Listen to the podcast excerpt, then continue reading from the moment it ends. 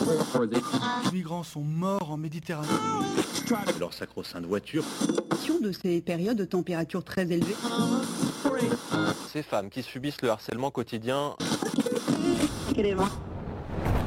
On peut faire tellement plus. Peut-être sauver ce monde. So Good Radio. 10 minutes pour sauver le monde. 10 minutes pour sauver le monde. La quotidienne info de So Good Radio. Vous êtes sur So Good Radio, nous sommes en direct, c'est beau. Bonjour à toutes et à tous, et puis bonjour Célia. Bonjour Romain. Célia qui a d'ailleurs un très beau stickers d'île pour sauver le monde sur son ordinateur. J'en ai même deux. Un deuxième derrière. Corporel, Célia, arrivée il y a 2 semaines et déjà passionnée, c'est beau. Coucou également à Brut qui nous stream en direct. Accordez-nous, vous le savez, 10 minutes, on vous donne de quoi sauver le monde, ou au moins de quoi sauver votre journée. En début de semaine, c'est déjà pas mal, surtout vu les résultats des sénatoriales ce week-end. À la une, aujourd'hui, une nouvelle unité d'élite aux États-Unis pour contrer la plus grande menace de l'humanité. Au Brésil, victoire historique de celles et ceux qui se font avaler par la colonisation depuis 5 siècles. Et puis, en Loire-Atlantique, l'expérimentation d'un RSA pour les jeunes qui changent du repas à 1 euro. Et en milieu de journal, retrouvez l'appel du good avec celles et ceux qui changent le monde un peu. Et puis, vous retrouverez ma chronique Le peigne dans l'maillot où on s'intéressera au compte Instagram d'une chef privé. Trop hâte, ça c'est pour les titres, vous l'avez compris. Maintenant, on allonge le siège, on retire les chaussures, place au fil info, place au fil good. 10 minutes pour sauver le monde. So Good Radio. So Good. Une unité d'élite, des femmes, des hommes surentraînés, capables d'affronter tous les défis, de se confronter à l'altérité la plus cruelle, la plus inexpugnable. On les surnomme la fine fleur de l'audace, le fleuron de la bravoure, leur nom, l'American Climate Corps. Leur super pouvoir, affronter sans sourciller l'urgence écologique.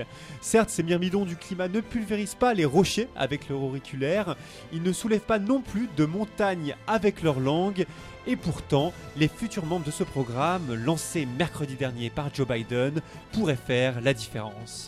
Oui, car pour la Maison-Blanche, le but est de former dans l'année qui vient 20 000 Américaines et Américains au métier de la transition écologique. Ouais, des métiers touchant à la restauration des terres, le déploiement d'énergies renouvelables, l'adaptation au changement climatique aussi. En gros, des paysans, des ouvriers, des ingénieurs destinés à décarboner l'économie américaine. Des héros du quotidien, en quelque sorte.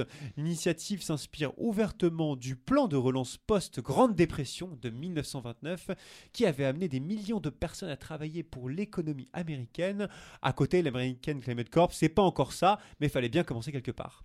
Et le conseiller en politique climatique de Joe Biden, Ali Zaidi, a promis des métiers bien rémunérés et dont la plupart des postes ne nécessiteront aucune expérience préalable. Ouais, plusieurs ONG américaines, notamment la plus jeune d'entre elles, le mouvement Sunrise, qui avait conseillé la Maison-Blanche sur le sujet, réclamait un virage professionnel d'ampleur pour adresser les enjeux écologiques.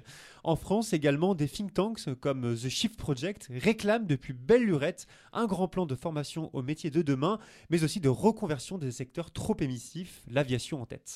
Pendant qu'en France, ça tâtonne, aux États-Unis, ça bouge, avec l'espoir que toute une nouvelle génération de travailleuses et travailleurs engagés rejoignent la fonction publique fédérale des États-Unis. Ouais, la fonction publique fédérale aux États-Unis, ça existe, hein, une sorte de corps civil pour le climat, disent-ils, de main-d'œuvre nationale pour créer un futur écolo. Les premières propositions concernant l'American Climate Corps ont cependant été édulcorées, notamment la hauteur des financements. Le grand avantage de la mesure, néanmoins, celui d'attirer des jeunes de milieux défavorisés, particulièrement touchés par le dérèglement climatique. La Justice League of America, qu'on a écouté au début, serait fière.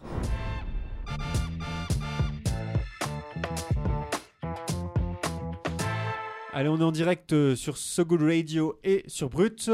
Et on continue cette fois-ci au Brésil, où les indigènes viennent de remporter jeudi dernier, un procès crucial pour la sauvegarde de leur territoire. Prise par la Cour suprême brésilienne, la décision étend les droits à la terre des peuples autochtones dans tout le pays, sanctuarisant par la même occasion la protection de l'environnement.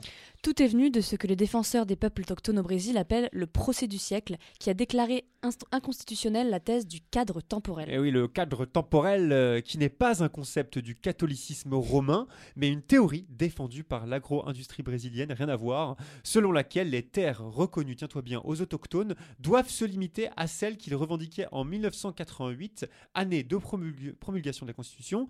Or, plusieurs territoires indigènes avaient déjà été violemment récupérés par la dictature militaire à l'époque, ce que rappelle la Cour suprême. Sa décision fera jurisprudence et pourra donc s'appliquer à l'ensemble du pays. Et notamment à l'État de Santa Catarina, au sud du pays, qui a perdu son statut de réserve indigène en 2009 au nom du fameux cadre temporel. Le jugement de la Cour suprême est une réponse, je cite, importante à la criminalisation vécue ces dernières années par l'ancien président Jair Bolsonaro, explique le directeur de l'Association des peuples indigènes du Brésil, Kebler-Caripuna. L'enjeu était d'autant plus crucial que les réserves attribuées aux autochtones sont considérées par les scientifiques comme des remparts à la déforestation, jouant donc un rôle clé dans la lutte contre le réchauffement climatique.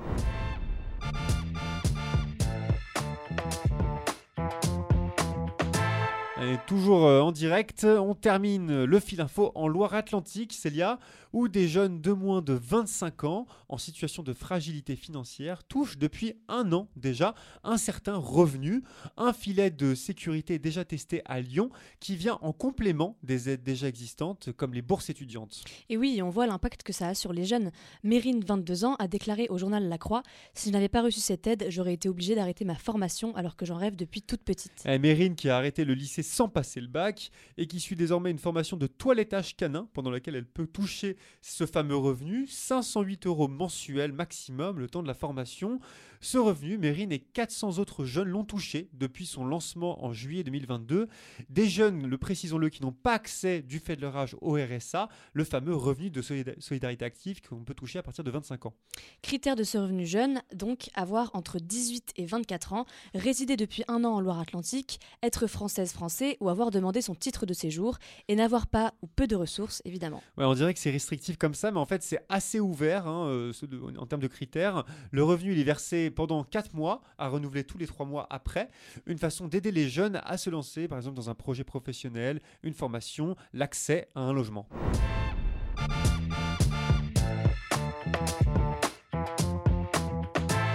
Allez, le fil info, c'est terminé, mais par contre, le journal, lui, dans son ensemble, n'est pas terminé. Célia a encore plus d'un tour dans son sac pour tenter de sauver le monde. L'appel du good. Allô ? Allô ? Ah ! Allô ? Allô ? L'appel du good. Allô, j'écoute. À So Good Radio, on donne la parole à des personnes qui essaient de changer le monde à leur échelle, sans cap ni super pouvoir. Aujourd'hui, c'est Chanee qui nous parle de l'association Kalaweit qui se bat pour la survie des animaux en Indonésie face à la déforestation. Bonjour So Good Radio, je m'appelle Chanee, je suis fondateur de l'association Kalaweit qui travaille depuis maintenant 25 ans à Bornéo et à Sumatra pour venir en aide à la biodiversité indonésienne, donner une deuxième chance à tous ces animaux victimes de la déforestation et des trafics, mais aussi créer des réserves en partenariat avec les populations locales. On achète des terrains pour geler des poches de forêt, les protéger des industries alentours, ces poches de forêt qui sont devenues un refuge pour, pour les animaux qui ont fui justement la déforestation liée à l'industrie de l'huile de palme et du charbon notamment. Aujourd'hui, Kalaweit, c'est 70 personnes qui travaillent sur le terrain sur nos différents projets entre soigneurs, gardes, vétérinaires, etc. et des milliers de donateurs et bénévoles en France pour soutenir notre projet en Indonésie. Donc soutenez l'association Kalaweit qui mène des actions concrètes et on n'a jamais eu autant besoin d'actions concrètes pour faire la différence sur le terrain et sauver la biodiversité. Merci. Merci Chanee. Pour soutenir ces actions, vous pouvez faire un don sur le site et pour nos amis belges, l'association sera présente ce dimanche à la journée du bien-être animal de Montignès-les-Lances. Vous pouvez retrouver toutes les infos de Kalaweit sur sogoodradio.fr. Viens voir un peu par ici. Le peigne. J'ai une bonne nouvelle pour toi. Hein ? Dans le maillot. Le peigne dans le maillot. Allez, et on continue le journal avec ton peigne dans le maillot, Célia. Et oui, pour s'endormir moins bête, il y a le peigne dans le maillot. C'est le moment où on se donne des conseils, des idées et des recommandations pour apprendre et partager tous ensemble. Aujourd'hui, je vais vous parler d'Instagram, cette fabuleuse plateforme qui nous rend addicts de choses plus ou moins louables, mais qui, à chaque fois, nous donne à voir le vaste monde. And my life as a private chef in the Hamptons. Did you miss me? I missed you. Packed groceries and then got started on dinner. I made a fava bean puree with Thai chilies, garlic, ginger, lemongrass, cilantro from the garden, coconut milk, fish sauce, lots of lime juice. Kind of like if a green Thai coconut curry and a pea puree had a baby. That was my vision. Ce qui me plaît sur les réseaux, c'est l'accès à des personnalités que nous n'aurions jamais croisées dans le monde réel. Comme par exemple celle de la chef privée Wishbone Kitchen. Je vous l'appelle Wish comme un vœu, Bone comme un os et Kitchen comme cuisine. Meredith Hayden, donc, jeune américaine basée à New York. Sur Instagram, ses 974 000 followers suivent ses recettes fancy et très photogéniques. Ouais, après les cours de cuisine, c'est vrai qu'il y en a plein. Qu'est-ce qu'il démarque celui-là ? Eh bien, cet été, elle a fait une série de vidéos postées tous les 2-3 jours sur A Day in My Life as a Private Chef in the Hamptons, donc un jour dans ma vie en tant que chef privé dans les Hamptons. Et moi, personnellement, j'adore suivre le quotidien des gens et encore plus ceux de personnes à l'étranger. Ça donne un aperçu de ce que peut être la vie ailleurs et c'est hyper fascinant de connaître d'autres routines et repères. Tous les week-ends, donc, on retrouvait Meredith Hayden dans les Hamptons, cette région ultra huppée de la côte Est où les ultra-riches new-yorkais passent leurs vacances. Le genre de gens qui font appel à une chef privée pour préparer leur repas. Donc ces vidéos, parfois accompagnées d'une voix off ou simplement des bruits du quotidien, nous montrent sa journée, de sa morning routine, au potager privé dans un grand jardin où elle récolte des herbes et légumes. Elle nous emmène aussi bien faire ses courses pour ses plats de la journée qu'à sa pause piscine en début d'après-midi. Elle partage tout cela simplement et c'est ça qui fonctionne. On a l'impression d'avoir accès à une vie hors norme dans ses moindres détails, ce que seuls les réseaux sociaux permettent. Au menu de Meredith, plats hyper colorés, légumes et fruits rôtis accompagnés de viande, pancakes maison, omelettes aux courgettes et salades composées. Des produits simples, transformés en repas savamment travaillés dans la cuisine de cette grande maison aux pierres grises, aux toits pointus. En fond, les bruits des enfants de ses riches employeurs accompagnent ces plats. Ces plans tournés dans la cuisine. Et ouais, merci Célia. Ah, c'est que pour ceux qui ont pas de thunes mais qui ont envie de rêver et de voir ce que c'est qu'une vie favorisée, c'est sûrement l'occasion.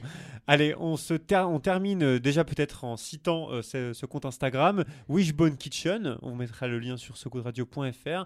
Et puis donc on termine, je disais, ce journal avec un petit point météo. La météo de So Good Radio. La météo de So Good Radio. Une éclaircie contrastée aujourd'hui, alors qu'Emmanuel Macron va présenter les grandes lignes de sa planification écologique, visant par exemple à fermer des centrales à charbon qu'il s'était déjà engagé à fermer préalablement. Un assombrissement net du ciel du côté du Chili cependant, où le service national de géologie vient de rehausser le niveau d'alerte pour le volcan Villarrica, qui pourrait bien entrer en activité. Allez, c'est la fin de cette édition, 13 minutes au compteur, ça va, on n'est pas loin des 10. Merci à toutes et à tous de nous avoir écoutés. On se quitte comme toujours sur de la musique avec Ramajana Muharem Serbezovski. J'essaye de ne pas l'écorcher. A très vite sur So Good Radio. Salut Célia. Salut Romain. Salut tout le monde. Salut à demain. Ciao, ciao.